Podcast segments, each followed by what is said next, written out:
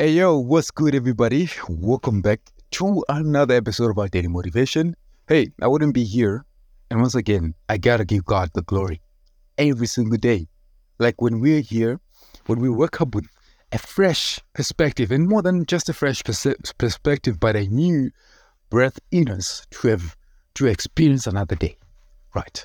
And we start by glorifying God, giving giving him thanks, talking to him every moment of the way worshiping Him, praising Him, okay, knowing how good He is and how majestic He is, telling Him that, all of it, and and really realizing that when we walk in the street or whatever we do, whatever we do, we do it for Him, and we're shining, and whatever when we shine, it's not us that's shining, but it's Him through us. You know what I mean? So we gotta do whatever we can, but we won't get as far more than when God is working in us. You know what I mean? So when God is working in us, we go far, right? And I'll leave you at that. And I'll see you on the next one. Cheers.